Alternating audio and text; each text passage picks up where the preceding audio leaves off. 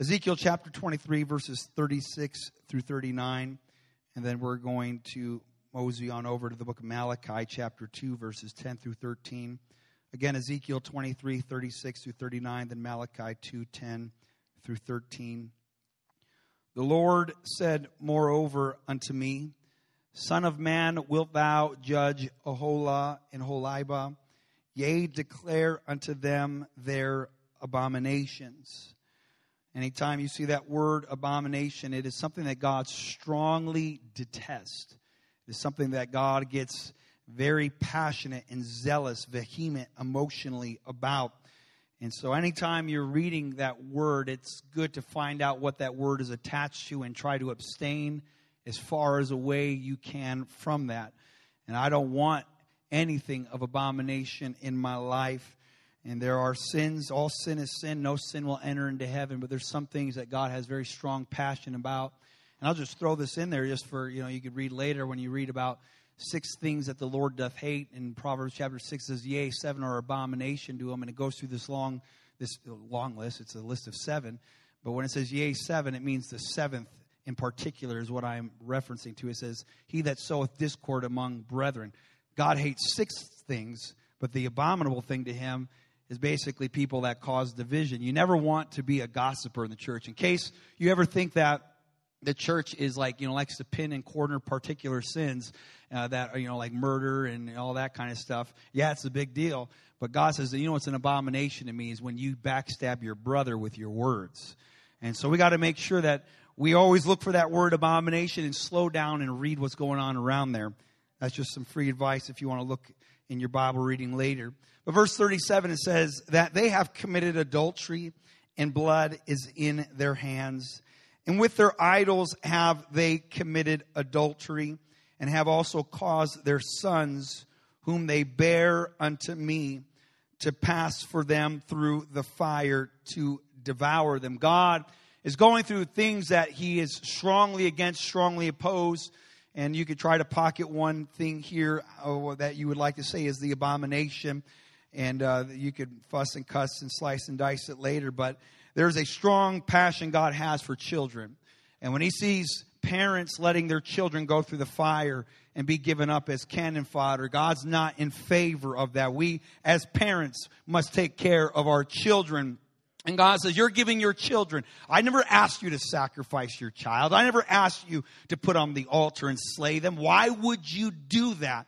And for these other gods. And so these parents are literally killing their own children as devotion unto their God. And we don't live all that differently in this day and age in modern day America where we sacrifice our children or we eh, abdicate all responsibility and just kind of hand them off to whomever and whatever and just watch them be sacrificed amongst this world. Not just that, but even abortion itself, that we just kind of hand and sacrifice children by the millions every year. Before we think we're all print proper and dignified, we still have the same base, wicked, evil nature that stems all the way back to the fall of man. But God, who is rich in mercy, again wants to pull us out of that. Someone say, Thank you, Jesus. And we go on reading here in verse 38. Moreover, this they have done unto me. They've defiled my sanctuary in the same day and profaned my Sabbath. Sabbath was the most sacred day, most, the most holy day to the Jews, to God's people. It was the seventh day that God rested from his works. And God sanctified that day after he made the earth, after he made man and saw it was good. And a command was given. And in fact, it is the longest expounded command of the Ten Commandments, the Sabbath day. And God says, You have defiled, you have profaned my Sabbath day. You've defiled my sanctuary in the same day. Verse 39 When they had slain their children, to their idols. Then they came the same day, someone say the same day, into my sanctuary to profane it. And thus have they done in the midst of my house. Malachi chapter 2, verses 10 through 13. Have we not all one Father? Hath not one God created us? Why do we deal treacherously every man against his brother by profaning the covenant of our fathers? Judah has dealt treacherously. An abomination is committed in Israel and in Jerusalem. For Judah has profaned the holiness of the Lord, which he loved. If the Lord loves holiness, we ought to love holiness. Someone say amen. And hath married the daughter of a strange God. The Lord will cut off the man that doeth this, the master and the scholar. It doesn't matter how high up you get in your intellect, in, in the platforms of your world, God will cut you down to size if you do that which opposes to him. Out of the tabernacles of Jacob and him that offereth an offering unto the Lord of hosts. And this have ye done again. Someone say again. With to have an altar, to have a response to the word of God, to to if you're just wondering what happens at the end of a sermon we give the opportunity for people to respond to the word to apply the word and it's when we come forward and we pray together as a people. Not that anything is all that different geographically from where you're seated to where we stand up front here, but something happens when your mind is brought into submission, your body's brought into submission. You step out and say, you know what? I'm, I'm going to go forward with what was preached. I'm going to march towards that word and I'm going to stand there and I want to apply the word into my life. I want to respond to God's word in my life. And so in Malachi chapter 2, he says, You're covering the altar of the Lord with tears again.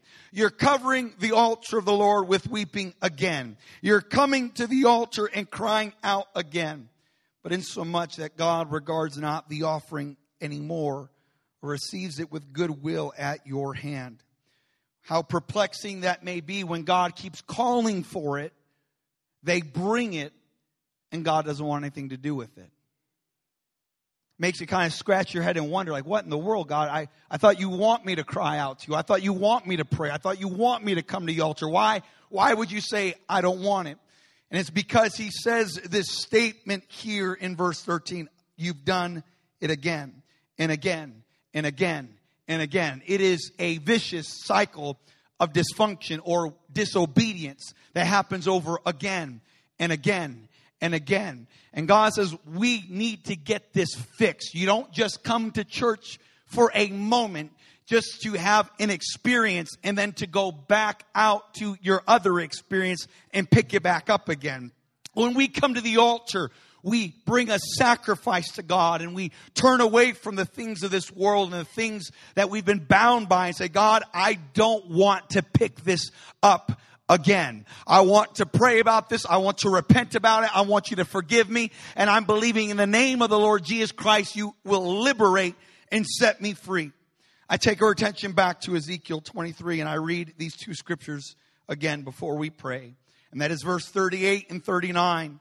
It says, They defiled my sanctuary. Someone say, in the same day. They profaned my Sabbath, slaying their children to idols. And then they came, someone say, the same day into my sanctuary to profane it. Thus they have done in the midst of my house. I just want to speak to you for the next few moments about the same day as Sunday. The same day as Sunday. Jesus, I love you.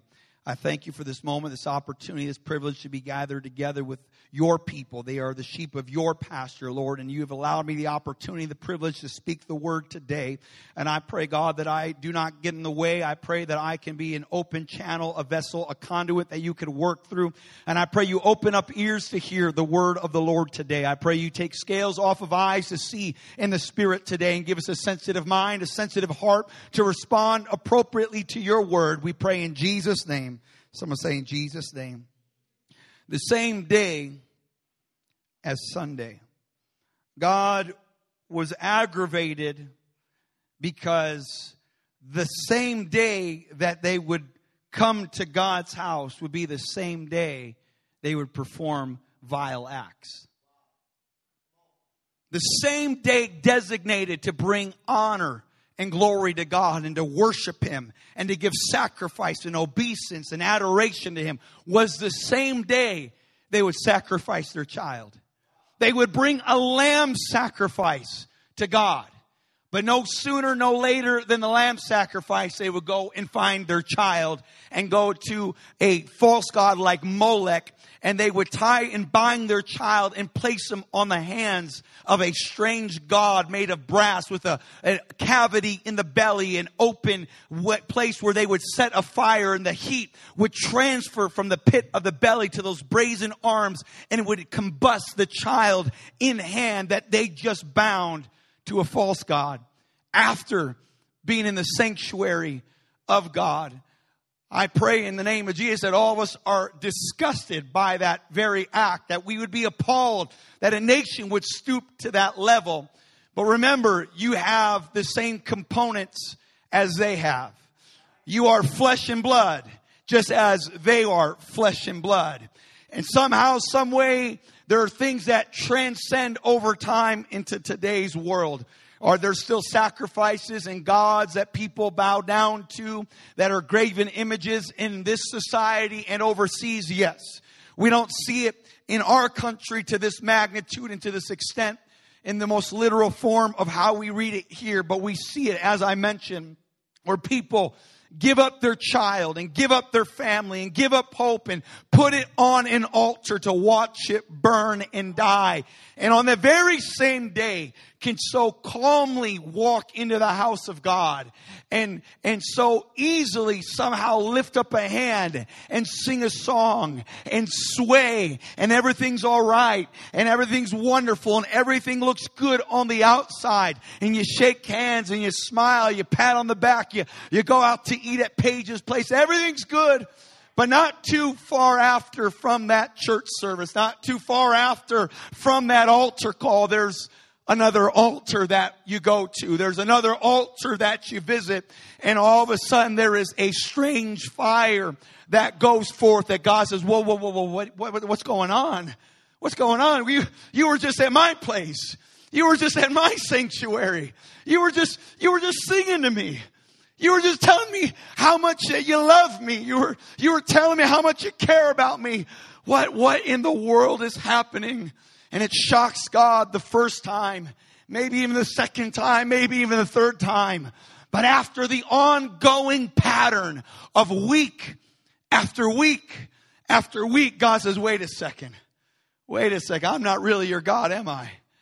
I'm just, I'm just this little like, you know, uh, ornament that you put on your dashboard. I'm just one of these little bumper stickers that you're putting on the back of your vehicle. I'm just one of those bracelets, little WWJD on your wrist. I, I'm just one of these emblems that you like to carry around to give people a thought about you. Uh, is that really all that you've reduced me to? Because you don't even give that much of your family to me in church. But you'll give your family that much to the world. You'll give your wife, you'll give your husband, you'll give your children all to these other venues of this world so freely, so easily, so sacrificially. You'll withhold from when an offering plate comes around, but when it comes time for those athletics, it just, just seems to flow out of your hand so easily. It, it, you, you have your reservations about, you know, bringing your kids and bringing your spouse. You have all your reservations about a church service, how much you're going to get into it, but you'll make the big trek trek the big journey, the long pathway to go to this place or that place. And it gets quiet in church sometimes. Now, we read in the Bible about the Sabbath day.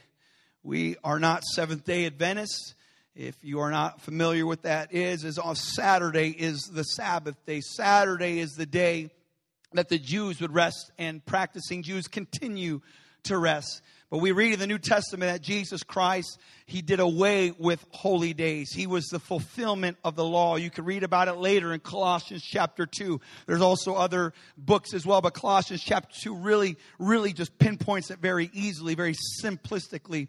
But we read here in the scripture that there's a shift from the Old Testament to the New Testament to those who give devotion to Jesus Christ. It says in Revelation 1:10, I was in the Spirit on the Lord's day. The Lord's Day became the anthem of when people who follow Jesus would come together to worship Jesus. They would worship Jesus every day, just like we ought to worship Jesus every day, but they did single out a day to signal who they followed. They shifted from the Sabbath to the day that the Lord rose from the dead, Sunday, the Lord's day. And John, the writer in Revelation 1:10 says, "Look, I was in the spirit on the Lord's day. This is, this Sunday is not S-U-N day, it's S-O-N day. It's, it's the, when the sacrifice was made and that sacrifice came to life and resurrected conquering death, hell in the grave. This is the day that the Lord hath made. We rejoice and we are glad in it. You see this play out throughout the New Testament scriptures, Acts 20 and verse 7. Upon the first day of the week, that's when the disciples came together to break bread.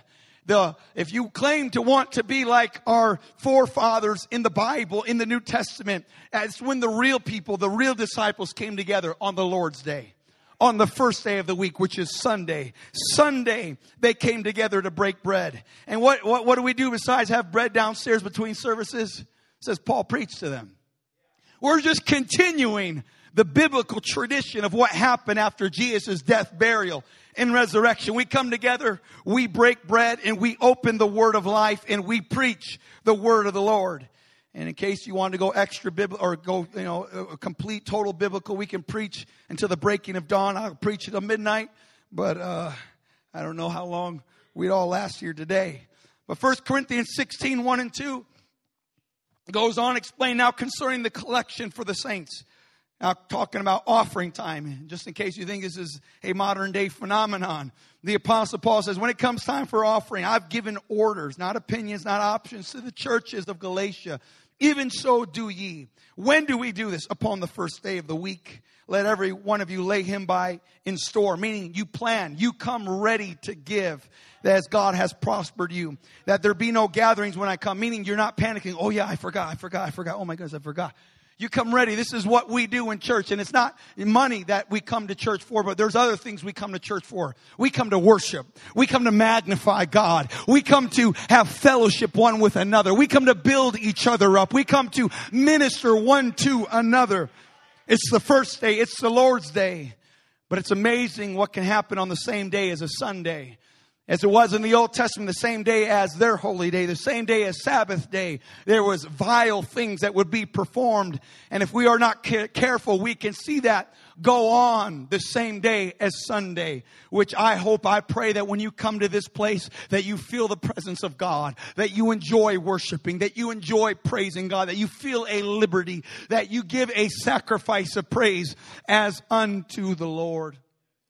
Sunday ought to be some sort of anthem tradition, a non negotiable in your world. I would encourage you to solidify it as this is what happens. I, my family, my children, they know what happens on Sunday. It's never a question. You've heard my testimony before. I'm a prodigal. I was a backslider. I fought my mom and dad tooth and nail. I, I caused such division and problems in the home. I was a rebel. I was a devil. I, I did everything vehemently opposing the church.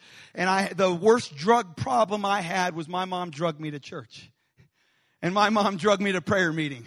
And my mom drugged me to, to youth group. My mom drugged me to every church service. They say, look, you don't pay the bills here, I do and they would drag my little four foot nothing carcass with a six foot circumference head and pull me to church every single time. I had no option. It didn't matter what venom came out of my mouth, didn't matter what I spewed out. They brought me to the house of God. And though it seemed on the outward nothing was breaking through and it was just created more problems, I'm telling you, there were so many services I sat in where my inner person was trembling and I was receiving. Nobody around me could ever perceive something was going on. But I thank God that my parents had a tradition saying, I'm going to bring my children to the house of God because I only got one shot at this to expose them to the presence of God, to the word of God, to the spirit of God.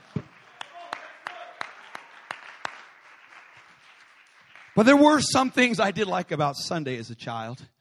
It was Dunkin' Donuts Day. In Southside Chicago, we had Dunkin' Donuts everywhere.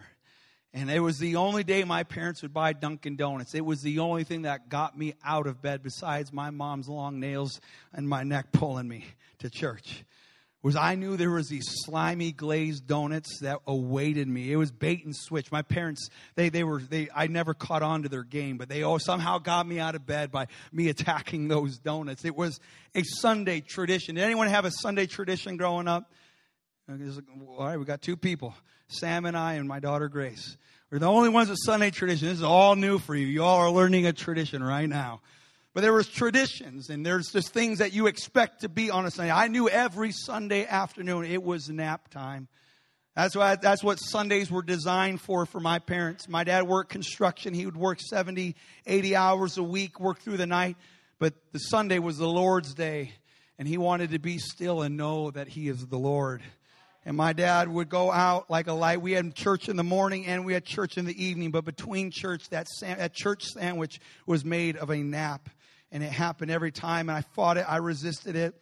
I took my naps at church.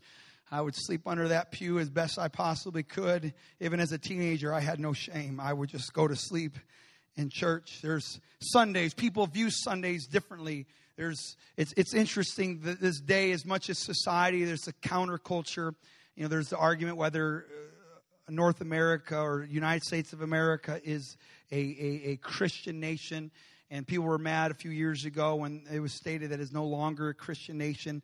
And I would agree with that statement that it, we could say it's a Christian nation, but that's just in word only. We're, we're so far removed from Christian morals and Christian fibers in our world today. But still, even with that, there's still something about a Sunday that's different.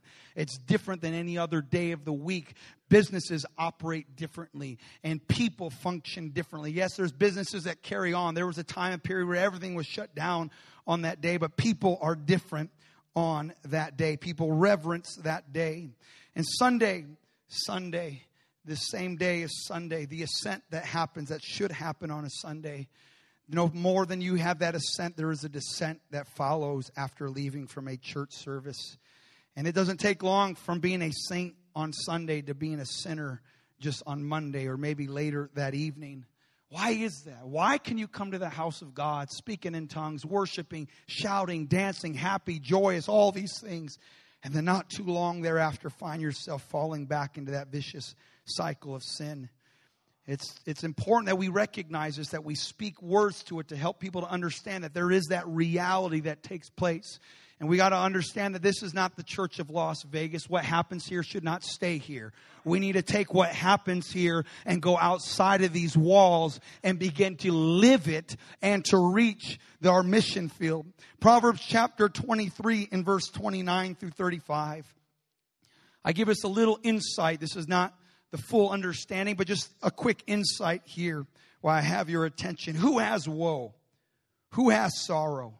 Who has contentions? Who has babbling? Who has wounds without cause? Who has redness of eyes? The answer is they that tarry long at the wine, they that go seeking mixed wine. He's talking about drinking, he's talking about alcohol. And he says, Don't look on that wine when it's red. It gives its color in the cup and it moves itself aright. There's something alive in there, there's something active in there. And in verse 32, it may bring some temporary joy, but at last it will bite you like a serpent. It will sting you like an adder. And your eyes will behold strange women, and your heart shall utter perverse things. All of a sudden, when you are under that the influence of that alcohol, you begin to do things, you lose control, and you begin to perform perverse things and say perverse things. And he goes on to explain in verse 34 you'll be like the person that lies down in the midst of a sea, that lays atop a mast. And you begin to say to yourself, man, they beat me, they struck me, and, and, and I was not sick. They beat me, and I didn't feel it. And then I awake. And after he comes out of his drunken stupor, after the hangover, what is his response to it? I will seek it yet again. It's what you call the spirit of addiction. You know the outcome because you've done it over and over again. This is not just confined to alcohol. This is, con- this, this is attached to anything that you can become addicted to. And all of a sudden, you know the process, you know the pattern, and you know the woes, you know the regret. But somehow, someway, after snapping out of it, something is compelled in you to go right back to it, though you really don't want to, but you are bound by it. It is what happens when we come to church and we can enjoy the presence of God. We can love the presence of God and we're snapped out of our element. We're snapped out of our addiction. We're snapped out of our environment. But when you leave this place, it doesn't take very long to be around that environment again, knowing where it leads, knowing where it goes, and something in you says, I got to seek it again no matter how awesome church is.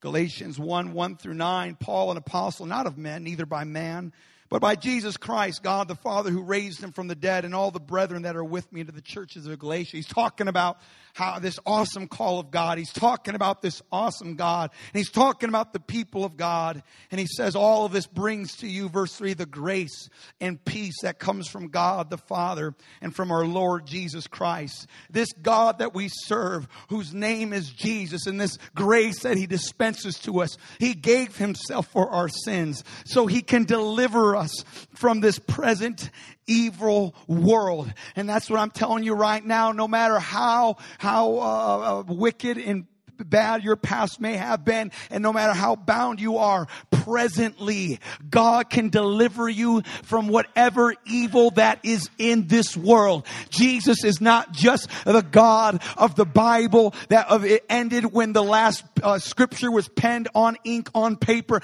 I'm telling you, this book is alive today, and what you need today, you can be delivered presently in this evil world. Jesus loves you now, and Jesus is ready ready to do a work this very Sunday. Can you lift your hands for just a moment? I'm, I'm, I'm hurrying here. Can we pray and ask God to speak to us in these next few moments? God, this is not by my might. This is not by my power. I cannot set somebody free. God, I do not have a power in me. It is you, Jesus. It's your blood. It's your grace. It's your mercy. We need you today. Someone say in Jesus' name. So here's this awesome message that Paul is declaring to whom be glory forever and ever. Amen. Somebody say, Amen. But after he seals it with an agreement of so be it, I believe it, let it be so. Verse 6. No sooner than you're dismissed in Jesus' name, everyone say amen. No sooner than that, Paul says, I marvel that you're so soon removed so quickly everything could change. The same day as Sunday. That Sunday service when the presence of God comes almost just like, like a powerful wind through a tunnel and just it floors you to the ground, the weeping, the tears, all that wonder, all that glory, all that majesty of God's presence. And once you get in that vehicle, it's no sooner, it's like Paul says, I marvel. What just happened from here to the parking lot? What just happened from the altar to those doors that you can be so soon removed from him that called you into the grace of Christ into another gospel. But whatever it is you're pursuing, it's not another gospel. It can bring you no fulfillment. It can bring you no salvation. In verse 7, there's some that are troubling you and they're perverting the gospel of Christ. They're trying to twist the gospel and try to uh, make it accommodate to your lifestyle. Or the, the gospel's not designed to accommodate your lifestyle. Your lifestyle's designed to become a living sacrifice. I am crucified with Christ so I can serve and walk in this gospel. The power of the gospel. Yes, it invites you to come as you are, but the power of the gospel does not keep us as we are. The power of the gospel is transformative. The power of the gospel says, look, I, this is how I found you, but look what I'm about to do with you. Just keep on walking with me. Keep on coming with me. But there's people that like to interject themselves, people of your circle, people that are friends, people that are family that would like to come alongside your Bible and give commentary. We, we don't need private interpretation of the scripture. The Bible says no prophecy of scripture is of private interpretation. Don't invite extra biblical commentary from your peers, family, friends, and loved ones to begin to say, whoa, whoa, whoa, no, no, you know. I told you before my mom and dad that were addicted to crack cocaine. My mom went to prison for attempted manslaughter. They, nobody, nobody had nothing bad to say about my mom and dad. My mom, a, a, a, Catholic, my dad, Baptist. They never went to church. They never read their Bible, none of that kind of stuff. They were just busy, you know, just breathing everything they could through their nose and being wasted every day, bound by alcohol on the verge of a divorce. None of the religious order had anything to say for them that day. But the moment they came to church, and all of a sudden they came to an altar weeping and crying, filled with the gift of the Holy Ghost, baptized in Jesus' name. Nobody told my mom and dad what to do, but they left that service and they opened that freezer and they took all that cocaine and they began to flush it down the toilet. They got all that alcohol and poured it down. Nobody told them to do that. It was the gospel that liberated them. It was the gospel that set them free. You would think Others would marvel and be excited, but not so much more than the next day. Well, what's wrong with you? You, you didn't have to do that. I, I, I believe in Jesus too. I, have, I, have I shared the story with you before when I, when I went to Bible college in Indianapolis and, and, and the, the, the, the area of the Bible college is pretty rough, is pretty hood-like. Lots of uh, uh, homicides and, and uh, germicides and pesticides, all that kind of stuff. It's all there. But I was I remember it was the last day as we were packing things up and moving to Watertown, South Dakota. And uh, I, I, was friends with a number of gang members in that, that, that, community from outreach, and we had a good relationship. And uh, I, I, asked two of them to help me pack my stuff as we are heading heading to Watertown, South Dakota. And so we're packing up, and we went to Rally's to celebrate. You all don't know what Rally's is. It's those French fries are pretty miraculous. And other than that, it's it, it's not really that good. But Rally's, if you ever see one, just pull over and you'll know what to do. Well, we went to Rally's and we're celebrating, we're, we're eating, and all of a sudden this car uh, uh it pulls in. It's like, it's like Jeremiah's vehicle on steroids. Spinning rims and fully blacked out, loaded. And it, it, pulls in, and all of a sudden these guys come out and they lift their shirts and they got guns and they pull them out. I'm like, oh, let me eat my fries real fast. I'm saying my last prayer, eating my last French fry, and they start, you know, saying all these nice exchange of words to the two guys that are packing my belongings. And I'm like, this is this is my last meal, and um, and all of a sudden they all start laughing. They thought it was funny, and uh, and I was I was sitting there in my own mess, and they sit down and they're talking, and they start pulling out all this marijuana sitting on the table, and I'm just enjoying my French fries, and um, and my friend uh, next to me, this gang member guy that was helping me pack, he's like real nervous. He's looking at me because he knows like this is very embarrassing to him because you know he's trying to keep his his uh, faith intact while all this marijuana is on the table. There's, there's devil's lettuce. And so all this is on the table, all this is going on, and, and all of a sudden, you know, the guy looks at my friend, he recognizes he's nervous, and he looks at me. He's like, What's wrong? You a cop? I'm like, no, no, no, I'm not God. I, I, I, can't, I can't stand the police. You know, I didn't say that. I didn't say that. But I, I, I'm sitting there, you know, nervous because now he, he turned on me. And, and then he goes, no, no, no, no, no. Uh, he, he, he's a preacher. He, he goes to Bible college. I mean, oh, you a Christian? I'm a Christian too. And he pulls up his pant leg and he shows me his Jesus tattoo. And everything was okay because he had a Jesus tattoo. It's ridiculous as that sounds. People live that way daily. They got the brand, they got the name, they got the faith, but there's no lifestyle to match with it. And we can shake our heads at some sort of gangbanger like that. But I've seen a lot of clean sinners that come to church on Sunday all dressed, got it right, look like they got it together, but no sooner than they walk it out, they're gossiping, they're abominable things coming out of their mouth, talking trash about people in the church. That ought not to be in the house of God. Look, we do not pretend to be Christian. We don't pretend to love Jesus just so we look good to each other. We really love Jesus and we really want to represent the name of the Lord.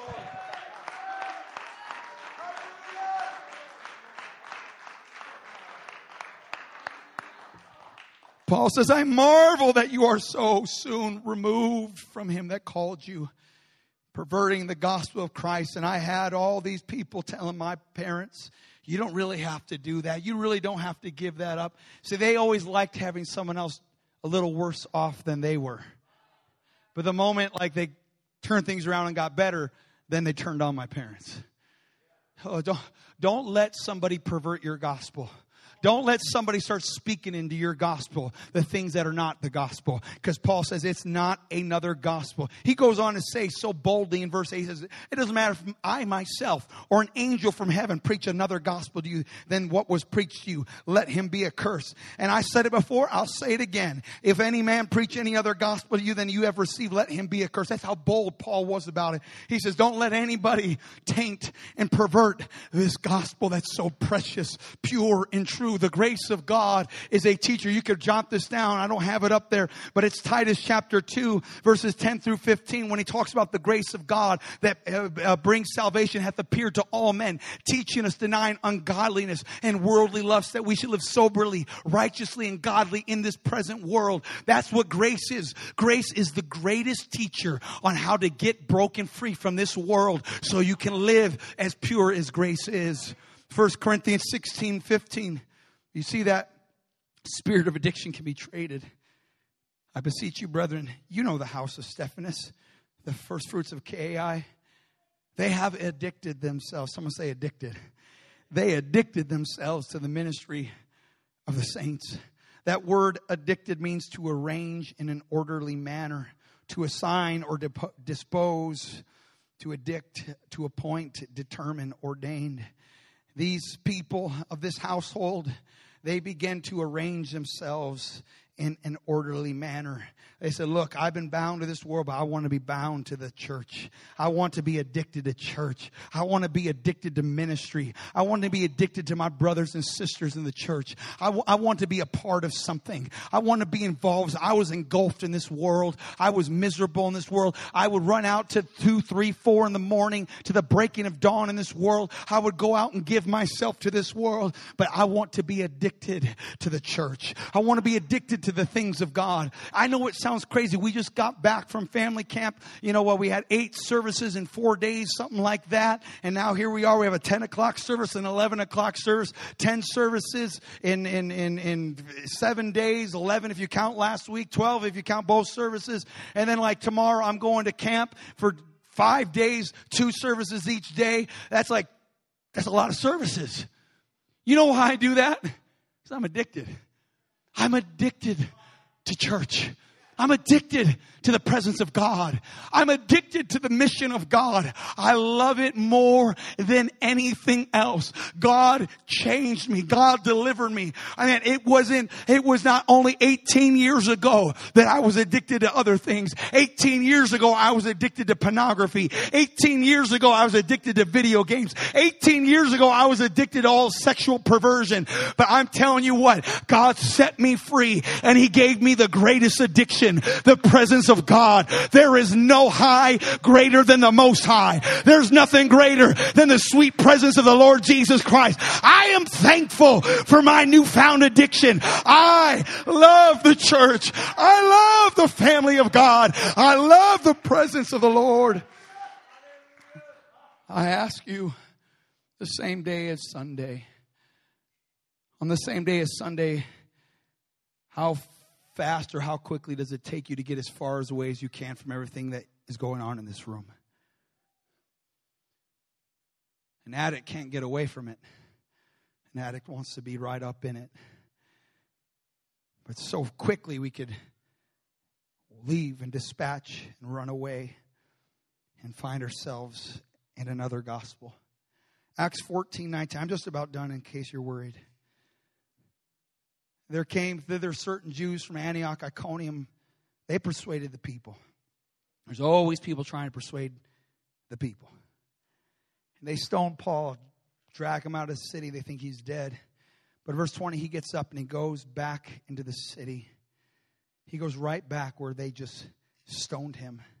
And then he goes back again to Lystra and Iconium, Antioch, verse 21. He goes to the same place he was rejected.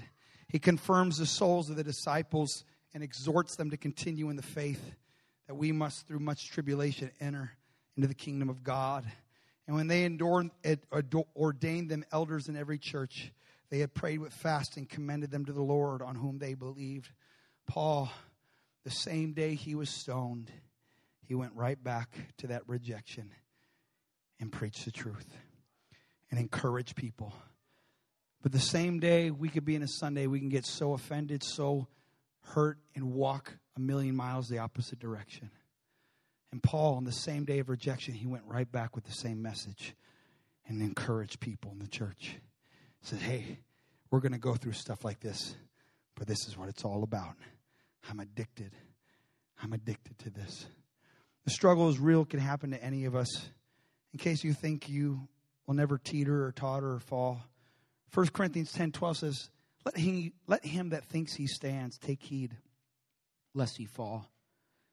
As scary as that may sound, you don't have to fear, you don't have to give up, because there's no temptation taking you but such as common demand. I just serve notice to the feeling you feel that you're the only one going through it. The Bible says what you're going through is what people go through. Like all the thoughts in your mind about quitting, giving up, I can't do this, I don't know how much longer. This is a common temptation. You're not the exception to the rule. You are human. But remember, God is faithful. And He will not suffer you to be tempted above that you are able. But with the temptation, He will make a way to escape. Just remember, your temptation always has company. You could feel in the temptation. That's the only thing, that's the only choice, that's the only thing I can do. I remember uh, uh, Pastor Paul Mooney in Indianapolis said it like this. He, he used this illustration. Uh, there was some police officers that worked in the church, and the police officers just made this observation that anytime they ever you know went patrolling through the parks on after hours there's always cars there doing things they shouldn't be doing and uh, inevitably they would find vehicles where you know guys and girls recreation I'll just leave it at that and uh, they would shine the light in there then all of a sudden the couple would be all startled and flabbergasted all that stuff and they would immediately stop and, and the officer would write a citation all that kind of stuff a ticket or tell them to leave and the officer said, you know, I've never had anyone ever say, oh, I can't, I can't, I can't stop. I, I, I just, I can't help myself. No, in the moment when they're caught, they always stop. Meaning there's, there's within the realm of possibility for you to control yourself and restrain yourself. The thought is uh, you're so tempted, so given to the emotion that you can't think clearly, and then you, you just feel like it's the only thing to do, so I'm just go ahead, do it. But with every temptation, God makes a way of escape. And you don't have to wait till after giving in to the temptation to, to step away from it. In that temptation, you say, God, I know I'm tempted. I really feel this way. But in the name of Jesus, greater is He that is in me than He that is in this world. Jesus, make a way to escape in my temptation. There's always company in your temptation. Because it says in Jude 124, now unto him that is able to keep you from falling, to present you faultless. God, within the realm of all his power, has the ability to keep you from falling and to keep you faultless in the presence of his glory with exceeding joy. The same day you came here on Sunday, the same day as Sunday, the same day you came lost, you can leave saved. The same day you came bound, you can leave delivered. The same day you came depressed, you can leave joyful. The same day you came sick, you can leave healed. The same day is Sunday. A couple verses, I'm done. John 20, 19 through 23. Someone say the same day. The same day at evening, being the first day of the week. The same day as Sunday. That very day, Jesus rose from the dead. The doors are shut. The disciples are assembled. But this Sunday gathering is fear. It's a fear based gathering. And all of a sudden, Jesus comes into the midst the same day, that Sunday, into this assembly, and he says, Peace unto you. I bring you peace. I step into your fear as we are assembled together. And there might be elements of fear in this room. There might be elements of addiction in this room. There might be elements of depression in this room. This same Sunday, Jesus can step into this room right now and say, Peace unto you. And when he had so said, he shows them his side, his hands and his side. And then the disciples, what happens? The disciples that were assembled for fear in verse 19, the disciples are now glad when they saw the Lord. The same day you come with your fear and your worry and your sin and your addiction and your struggle, I'm telling you, Jesus is walking into this room and he says, Peace, peace I give you. Not as the world gives you, but peace I give you. Peace unto you, verse 21, as my Father has sent me, even so send I you. When you came here in fear, but you're going to leave here like Jesus. You're going to leave here a representative. You're going to leave here an ambassador. You're going to leave here a living testimony. And Jesus said this unto them in verse 22. He breathes upon them and says, receive ye the Holy Ghost. You might have some other spirit on you, some spirit that may bind you, but when you come here assembled, though it may be in fear, I'm telling you, Jesus is in this room. And this same Sunday, you can receive the Holy Ghost. This same Sunday, verse 23, your sins can be remitted. This Sunday, you can be baptized in Jesus' name. This Sunday, you can receive the gift of the Holy Ghost. Let's stand together. Acts 2:36 through 41. So let all the house of Israel know assuredly that God hath made that same Jesus who you crucified both Lord and Christ. These people hear the message, they're pricked in their heart. They feel conviction. Anytime you ever feel conviction, be careful of that alternative voice that will say that church is a judging church. What a condemning church. No, God works through conviction. He wants you to feel convicted about something so you can confess to Him in that courtroom. And He'll forgive you. He'll forgive you. But if we never feel the sting of our sin, see, the Bible says it is, it is the, the, the long suffering of God. It's his long suffering. He gives us this time to repent, to make right with him.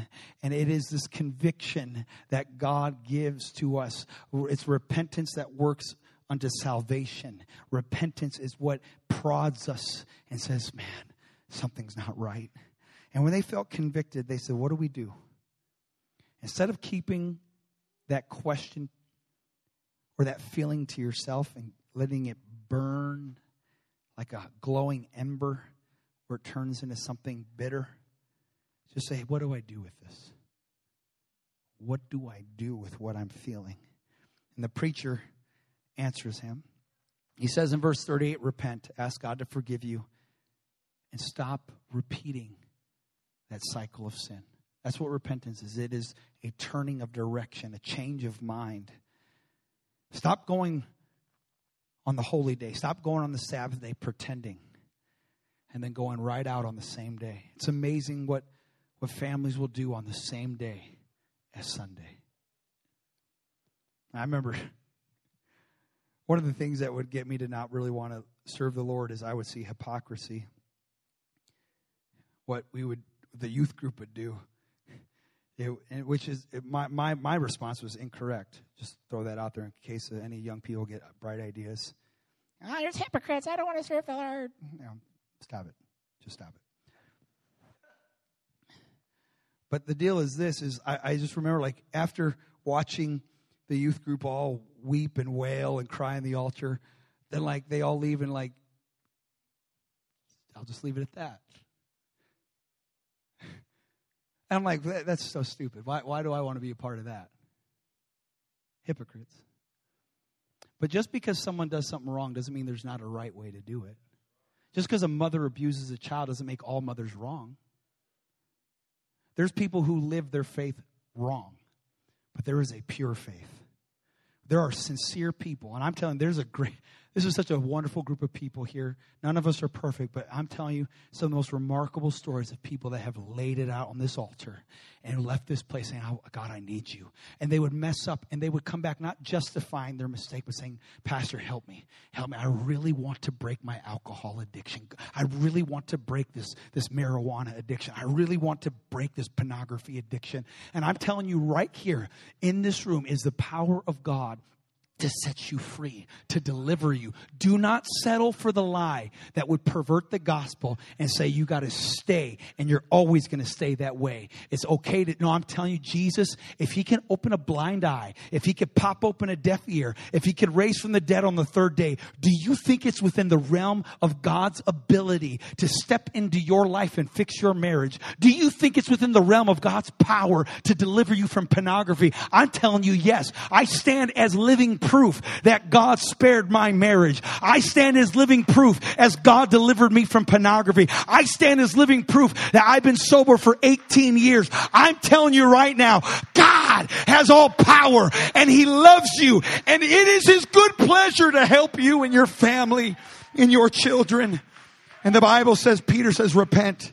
Be baptized. Some of you know, every one of you. How? In the name of Jesus Christ. Why? For the remission of sins and the promises he'll give you the gift of the Holy Ghost. And the promises for you and your children. And to all that are far off, even as many as the Lord our God shall call. And with many other words did he testify and exhort, saying, Save yourselves from this untoward generation.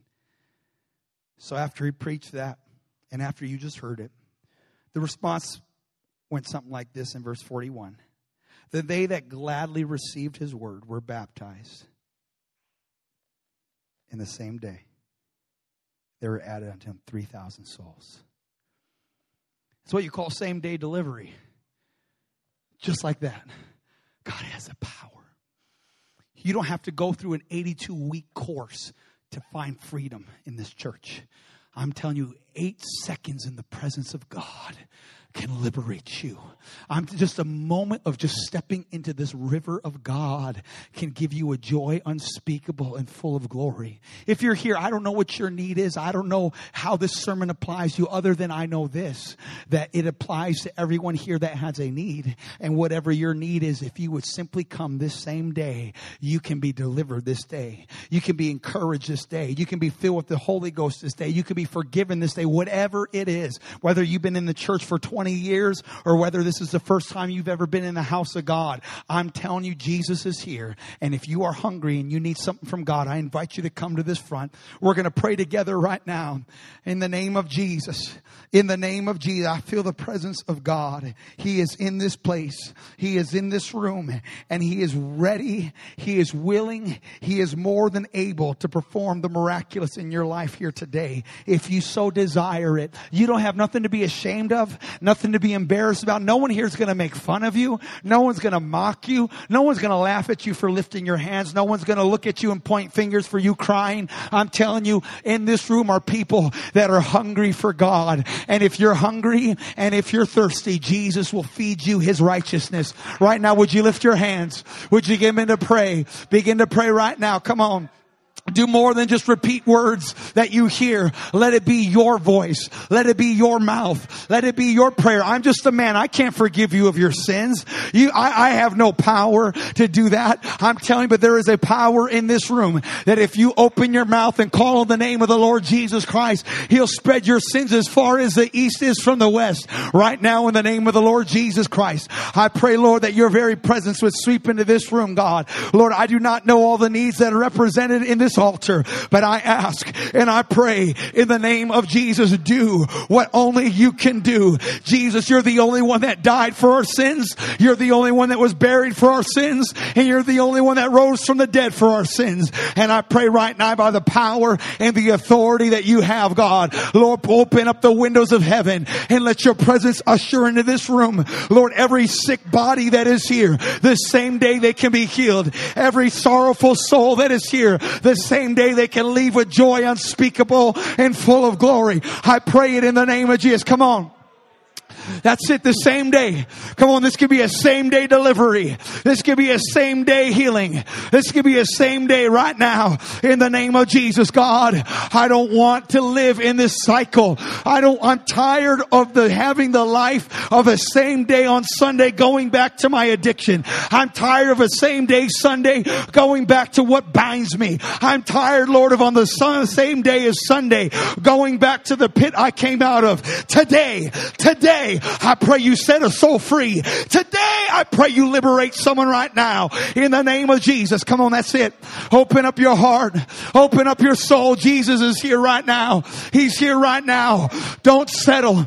Don't settle. Don't settle for less when Jesus can give you everything. Jesus can give you total, complete, absolute freedom in this house. Lord, let it be so. That's it. Let there be a lifting of the voice. Come on, cry out to God.